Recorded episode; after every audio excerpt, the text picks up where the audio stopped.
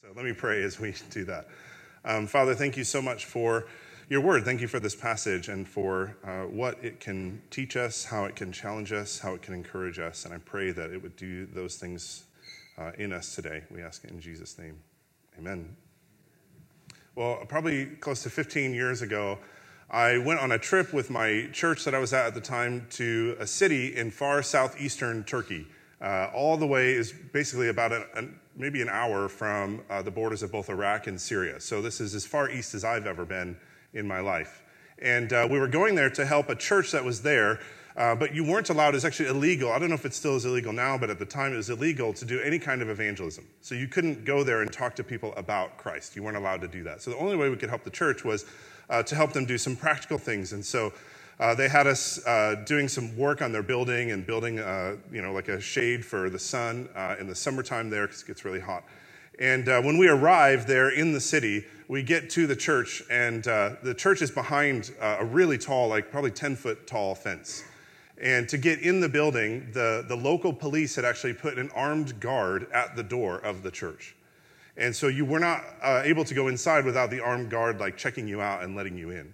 And uh, that is because in that part of the world, uh, they were probably the only Christian church within four or five hours' drive. They're the only church in that whole part of the world. And uh, there's quite a bit of animosity towards Christians in that part of the world. And not only was there an armed guard at the door, at the gate to the church, but the pastor of the church had a 24 hour police uh, escort who would go with the pastor everywhere he went. Uh, because it, it wasn't safe to be a Christian leader in that part of the world. Um, that really struck me. I'd never seen or experienced anything like that. It made me a little bit nervous, actually. Uh, I was like, are we going to be okay walking around the city? Because um, I definitely stick out. Um, most places I go, but certainly there. Now, what's going on at the start of this passage that we're looking at today is, is actually quite similar. In fact, it's, it's worse because the earliest Christians, they didn't have the local government to protect them, to look after them, uh, to defend them. And when you read about the kind of suffering that is happening in this passage, you might say, you might read that and say, where is God? Like we've seen him do all these extraordinary things up to this point, and now it seems like, like has he left them?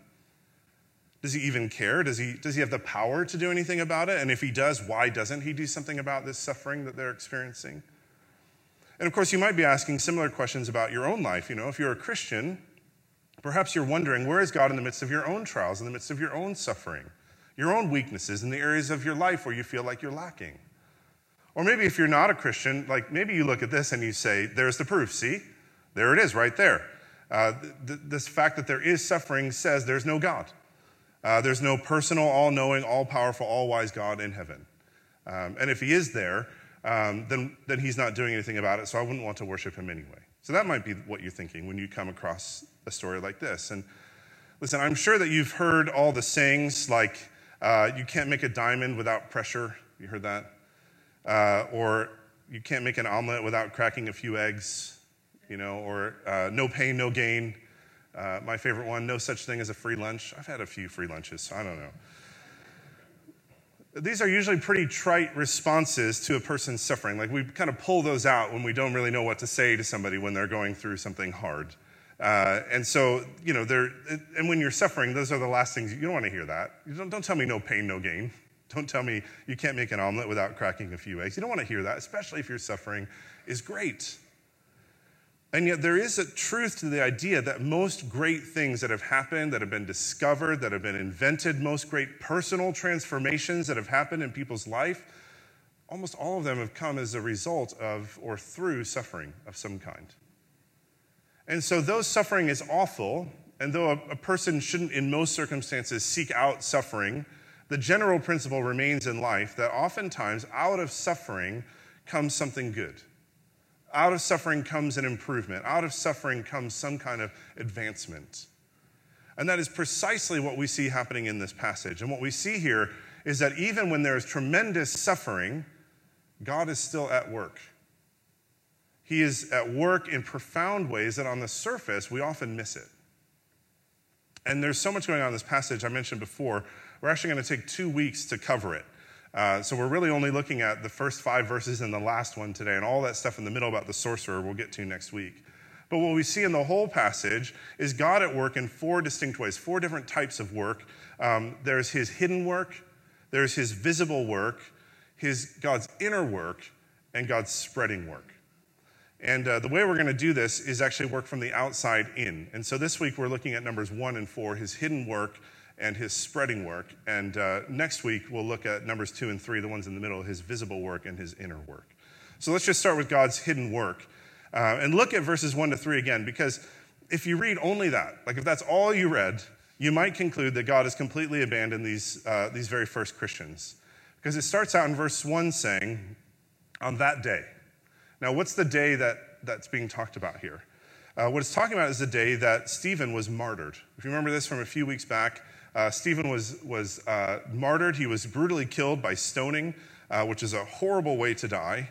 And this is saying that on that very same day, the day that Stephen was killed, uh, a great persecution broke out against the church in Jerusalem. And then look at how Luke characterizes that persecution down in verse 3. He says, But Saul began to destroy the church. Going from house to house, he dragged off both men and women and put them in prison. And where it says there that Saul began to destroy the church, the word there for destroy, in some of the old tran- translations, it actually says Paul wreaked havoc on the church. But even that's not strong enough for the, the idea that Paul or that Luke is trying to get across here. Uh, because the word in the original language is actually the word that would be used for a wild animal that is tearing apart its prey. And so the picture here is that the church is being torn apart by this man named Saul, is being torn apart limb by limb. And in verse 1, it says, It's so bad that all but the apostles had been scattered throughout Judea and Samaria. So they all had to flee. And so if you read just verses 1 to 3 and you see this scattering and this persecution, you might think, well, okay, yeah, see, God's abandoned them. He's not at work. However, read on into verse 4, and what you begin to discover is that God is doing a hidden work. Because verse 4, those who had been scattered preached the word wherever they went. And I love Luke's choice of words here because the word there for scattered uh, is not the normal word that you would use there. He actually uses an agricultural term for, for scattering seed, like a farmer spreading seed on the field, which gives off the image of seeds of the gospel being planted throughout Judea and Samaria that will one day grow up and bear fruit. And so we're going to come back to that idea near the end, but for now, just notice what's happening here. All the way back in Acts chapter 1, verse 8, Jesus is recorded as saying to the apostles, Acts 1 8, You will be my witnesses in Jerusalem and in all Judea and Samaria and to the ends of the earth. But up to this point in the story, Jesus' witnesses, they hadn't left Jerusalem. They're all still there. The whole church, they're all still in Jerusalem. And so here's what this is saying. When you get to our passage, what it's saying is the suffering is what is causing the spread of the gospel that Jesus' commission for the church is being accomplished because of suffering. And what Luke is doing here is he's actually presenting a deep theology of suffering.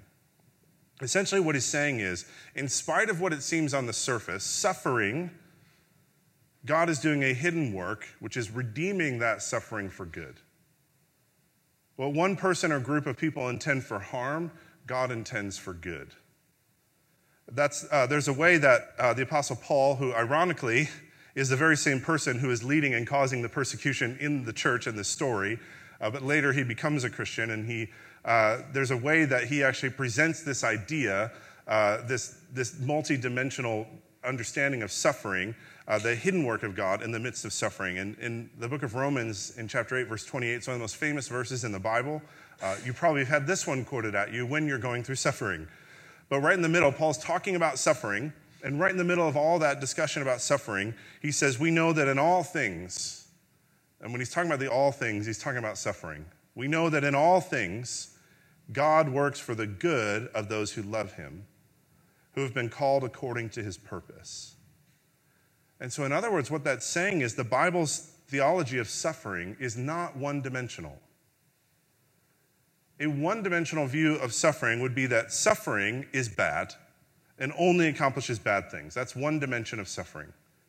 But that is so far from the Bible's theology of suffering because the Bible's view of suffering is multidimensional. So, on the one hand, it teaches that all suffering is bad, All suffering is a result of sin and the fall. Uh, and it, as it's in our power, we should avoid suffering, and most certainly we should not cause the suffering of others. But on the other hand, the Bible also teaches that God redeems suffering in order to accomplish good. And so that's what's happening here in this passage. The immense suffering of the church in Jerusalem, which is bad, is causing the spreading of the gospel uh, that is saving the lives of people in Judea and Samaria and ultimately to the whole earth, which is good. And this theology of suffering, it, it's first introduced way back in the first book of the Bible, actually, all the way back in Genesis chapter 3 when sin enters into the world. But it's introduced through a story uh, in the life of Joseph. And, and so it's a really good picture of the hidden work of God. And so the story goes like this Joseph had some older brothers who hated him. And so one day they captured him and they threw him in a pit. And then they sold him off as a slave uh, in Egypt. And if that wasn't bad enough, uh, while he's a slave in Egypt, he's actually framed for rape, which he didn't do. And so then he's thrown in prison. And you get this spiral of Joseph's life getting worse and worse and worse and worse. And what's striking about the story is that all the while, Joseph seems to have a vibrant relationship with God.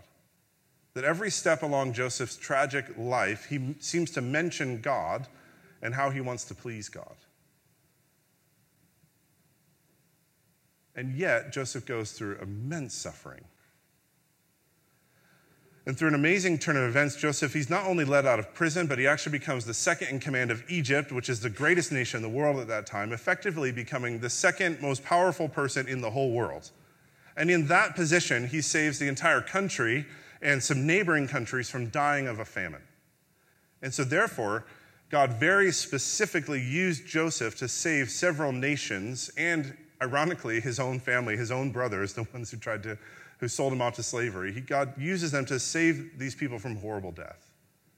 And so later in life, because of that famine, Joseph, he's reunited with his brothers, the ones who sold him off into slavery. And when they find out it's Joseph, they're actually afraid that Joseph is going to retaliate, that he's going to punish them for what they did. Uh, and then their father dies, and the brothers assume, okay, now Joseph is going to pay us back for causing all of this horrible suffering in his life. But Joseph has more than uh, has a multi-dimensional view of suffering. And so here's what he says to them in Genesis chapter 50, verse 20. To the, the brothers who sold him off into slavery and sent his life on a downward spiral, he says, You intended to harm me but God intended it for good to accomplish what is now being done, the saving of many lives. And so here's what that means. One way to look at Joseph's life is to say that God was absent for all those times that Joseph was suffering, that God only showed up near the end. That's a one dimensional understanding of suffering. But that's not the way Joseph sees it. Joseph sees his suffering as multidimensional. And so Joseph sees it as God was there the whole time.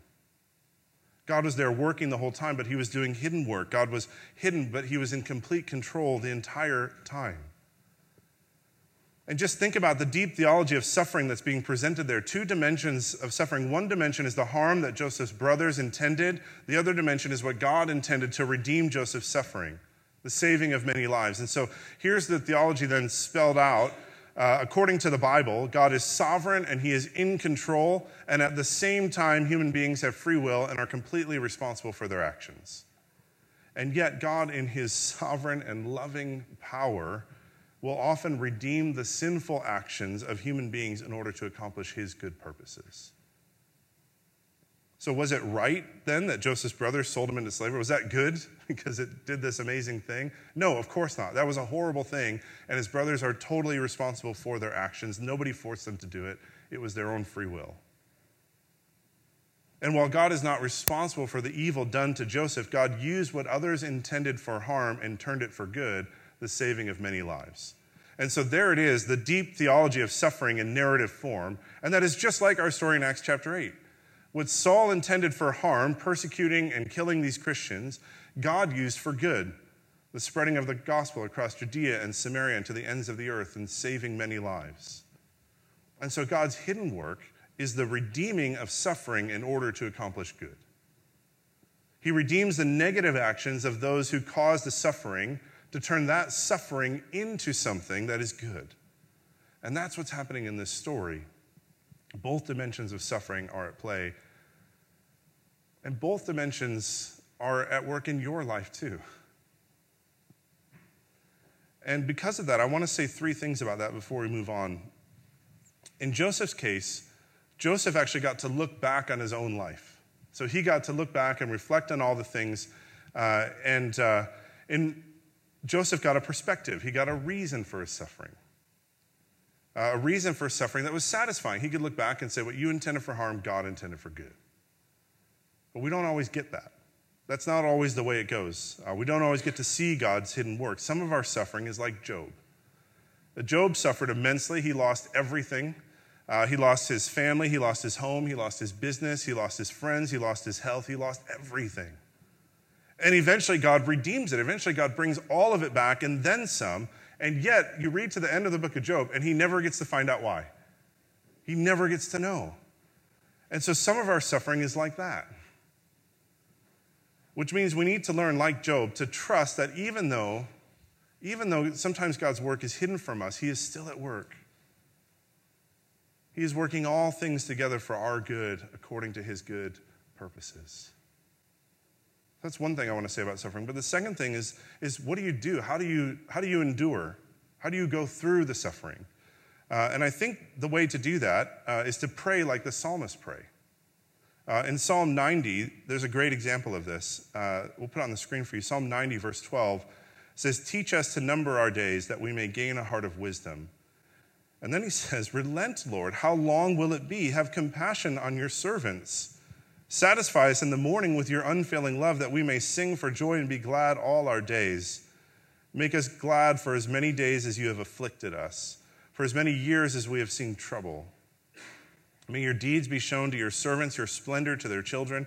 May the favor of the Lord our God rest on us. Establish the work of our hands. Yes, establish the work of our hands. Now, what is that prayer? What kind of prayer is it? That is a lament. It's a prayer of lament. It's the kind of prayer that says to God how you're really feeling. You cry out to Him and you say, How long, O Lord? This is what I'm going through. And at the same time, you notice the psalmist is recognizing the power and the ability for God to deal with it and to redeem it. And so, this kind of prayer holds in tension the Bible's two dimensions of suffering that, on the one hand, our suffering is painful, and on the other hand, in spite of our suffering, God is at work. And this prayer in verse 15, it actually has the hope of redemption. I love verse 15. It says, Make us glad for as many days as you have afflicted us for as many years as we have seen trouble. And of course, the promise for the Christian is not just as many days as, uh, or years of gladness as our days of affliction, but an eternity of gladness when this life is over. That we have an eternity of that. Now, the third thing I want to say about suffering is that for the Christian, you never suffer alone. You never actually suffer alone if you're a Christian. And the reason you never suffer alone is because God Himself suffered. At the very core of Christianity actually is suffering. Because God, in the person of Jesus Christ, He suffered excruciatingly. You know, if you think about it, this, the main symbol of Christianity, the cross, is a picture of suffering, excruciating suffering. It's at the very center, the very heart of what Christianity is. And in a sense, the cross itself, Jesus' suffering, was hidden work. Because on the surface, what looked like a defeat, what looked like God being absent, was actually God accomplishing the saving of many lives. The cross of Christ is how God accomplished salvation. His punishment, His excruciating suffering, His death is what pays for your sins and for my sins. And so, at the very center of Christianity is suffering. And by the way, Jesus also prayed a lament. One of the very last things that Jesus said before he died, he quoted a, a, a, psalm of lament. He said, My God, my God, why have you forsaken me? Which is Psalm 22. And so, if God Himself, Jesus Christ, God in the flesh, if He can pray a lament, how much more can you and I?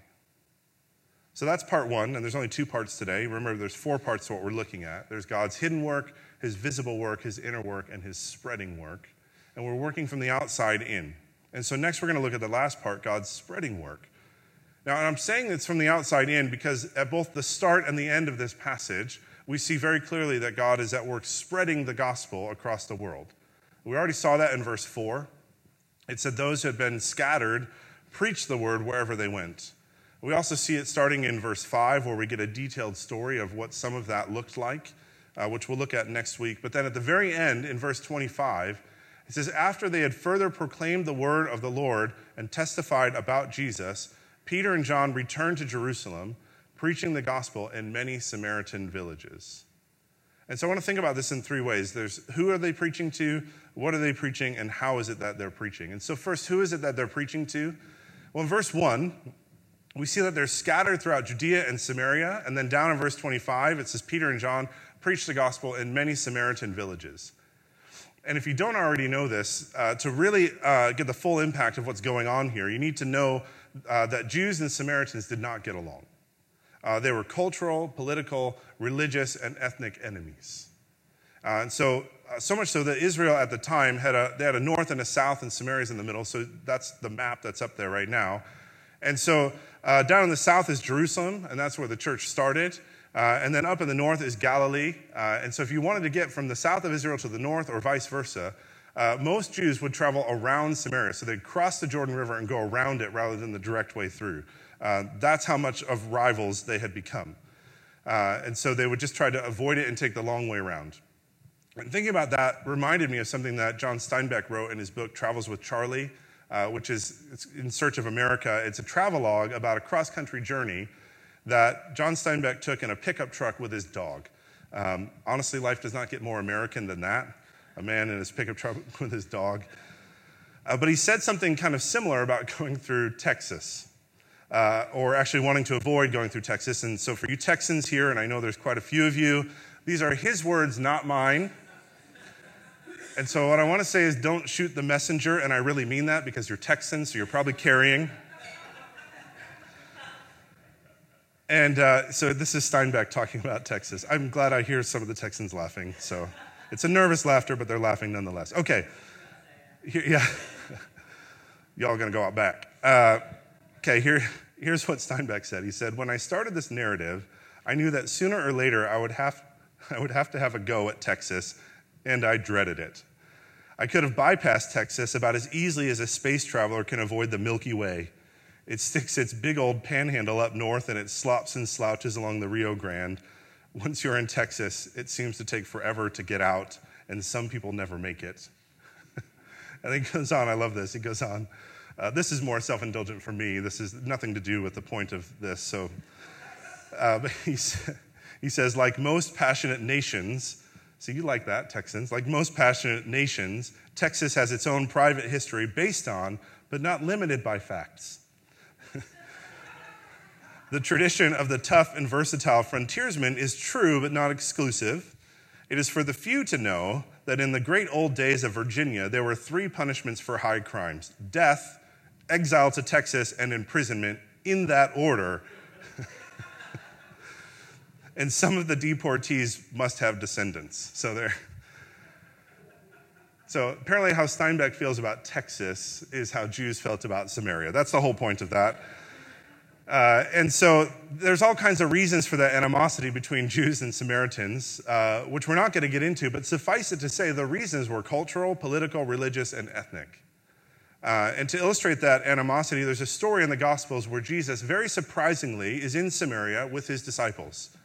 And after Jesus and his disciples experienced some of that animosity, one of the disciples, John, he says this, this is one of my favorite passages in the Bible, in Luke chapter 9.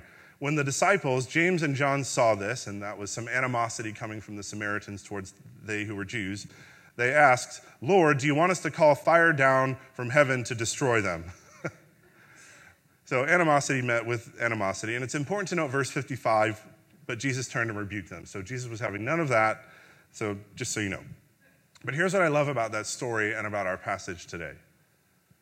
Did you notice who it was that asked Jesus if they could call down fire from heaven on the Samaritans? It was James and John.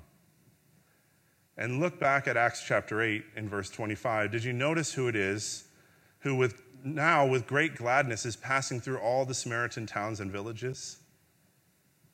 John. the very same person. And so something has changed in John.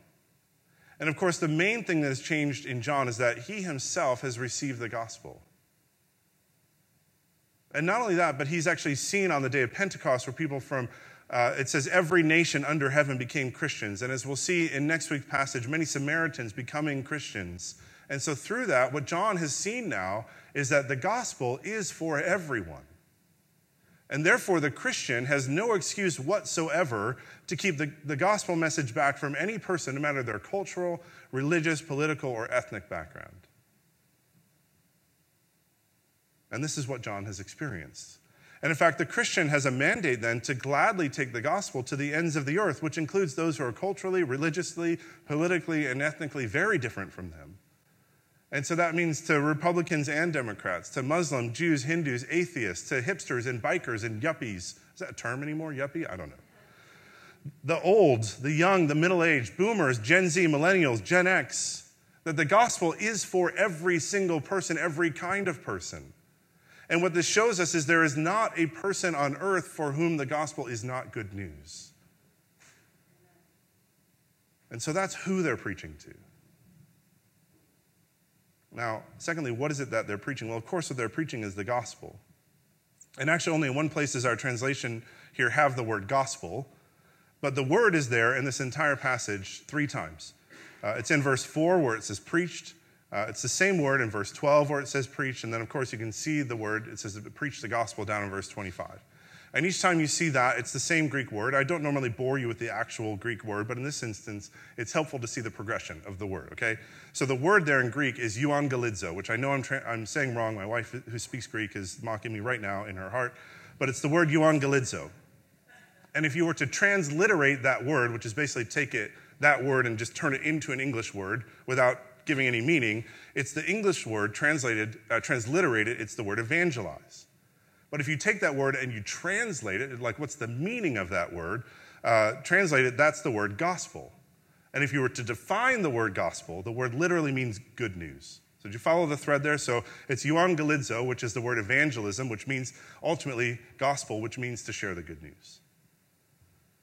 But Luke wants us to know he's not talking about just any good news. It's specifically the good news about Jesus Christ dying for our sins and rising from the dead. In verse 4, uh, they are evangelizing, they are sharing the good news that is, in verse 4, the word. In verse 5, it's, he defines it a little bit more. It's the word about Christ. In verse 12, it's actually the name of Christ. And then all the way down in verse 25, he wraps it all up, summarizes it all up, and says they preach the gospel. And so, what they're offering as they go around and share this good news is not some kind of self help. It's not, here's three ways to improve your life. It is actually the good news about God Himself coming to earth to deal with people's suffering. These are people who are suffering and they're going out and saying, God has come to deal with your suffering. And the way that He deals with it is He suffers, excruciating suffering. But he, this is what they tell them He doesn't suffer forever. He is raised from the dead. His suffering has ended, which means that anyone who is trusting in Christ, their suffering too will end. And so, this is the good news. The good news is that Jesus rose from the dead, his suffering has ended, and so therefore your suffering can end as well. That is what they're preaching. That's the good news. And that is good news for everyone.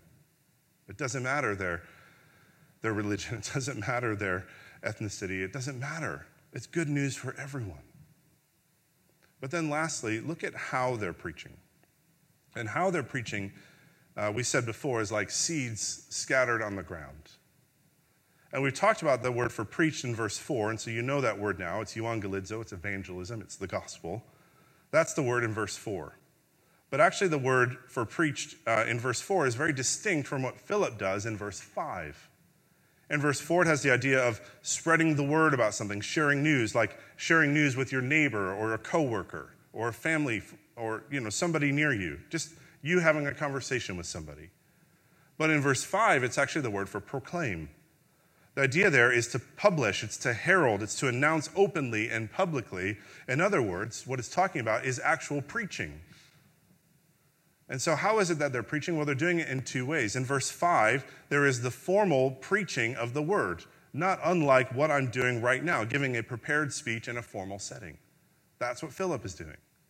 But in verse 4, there is the informal preaching of the word, much more like a conversation over a meal or as you're working or as you're walking.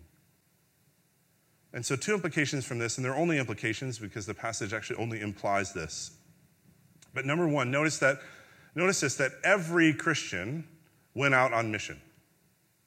Every, every single person went out on mission, it says. It wasn't just the apostles. In fact, if you notice, the apostles are actually the ones who, the only ones who stayed in Jerusalem. Now, they didn't stay there out of fear; they stood there out of courage, I think. Uh, but they, uh, they stayed in Jerusalem. But the implication of the passage is that everyone else went out, and it says that everyone went and shared. And this is where I think the distinction that Luke makes between what Philip does and what the other believers do is important. Because not everyone gets up in front of a crowd and formally preaches. Not everyone is called to do that. But everyone is called to evangelism. Everyone does share the good news in one way or another. Which leads to the second implication, and it's this it cannot be, if you read this passage, it cannot be that God wants you to be quiet about Jesus. Now, it seems we've come a long way from talking about suffering to now talking about evangelism. But remember, what we're really looking at are the four ways we see God working in this passage. And where we started was talking about God's hidden work. And so, actually, yes, you're sharing the gospel. It actually could bring about suffering in your life. So, you might need that as you go out and share the gospel. It might lead to some kind of suffering, but probably not to be killed or imprisoned. Probably more like some shame or maybe a loss of friendship or some animosity in your family, but it's actually probably less than you're imagining as well. But also, we saw in a passage a few weeks ago, um, Jesus actually said that his Father and he are always at work. And what he's talking about there is his hidden work. God's always working. And here's the thing you have no idea what is going on in the inner life of most people. I mean, let's be honest, you barely have any grasp of what's going on in your own inner life, let alone somebody else's inner life. But it's the inner life where God usually does his hidden work. And it might be that God appointed you for such a time as this to share with someone who God is already at work in their inner life. He's doing a hidden work in their heart, in their mind. And in fact, the person might be asking the question, they might be going through suffering, they might be asking the question, where is God? Does he even care? And then there you are. In that moment, in that time and place, to talk to them about God's love for them. And so you get to be involved in God's hidden work as you're doing his spreading work. And so not every one of us is called to the kind of preaching that Philip did. But every single one of us is called to the kind of preaching, the sharing of good news that the rest of the believers did. And one of the best ways I've ever heard that described uh, or put is that it, it, should be like gossip. You know how gossip works. Uh, usually, uh, it starts by somebody sharing some news, and usually it's, it's not good gossip, um, but I think you'll get my point. One person, the gossiper, says to another person, Hey, did you hear the news about so and so? Did you hear what they did? And the other person says, What? No, really? What happened? And then there you are sharing the news. Well, the, that's what all the Christians seem to be doing in Acts chapter 8 going out and sharing the news. Hey, did you hear the news? That somebody was killed and, and was risen from the dead? And he did that so he could take care of your suffering so he could overcome your sin. That's just gossip. Gossip about Jesus. So there you go. Sanctified, condoned gossiping. You can all go be gossipers. And as we endure our suffering, as we endure our trials, our persecutions, as we gossip the gospel, we are experiencing and taking part in both the hidden work and the spreading work of God. And that is something for each and every one of us. Uh, next week, we'll look at the middle two, the visible work and the inner work. But for now, let's pray. Father, thank you so much again for this insight into the ways that you work. Lord, thank you that we can see that even in the midst of suffering, even in the midst of going through severe trial and difficulty, you are still at work. And so for that, we say thank you. And Father, we ask also that you would involve us in your spreading work, that more and more people in our city would hear the gospel uh, just because we're out sharing the news. And so, Lord, give us those opportunities. And Lord, let us rejoice as we see uh, and experience people coming to faith in Christ. And we ask it all in Jesus' name. Amen.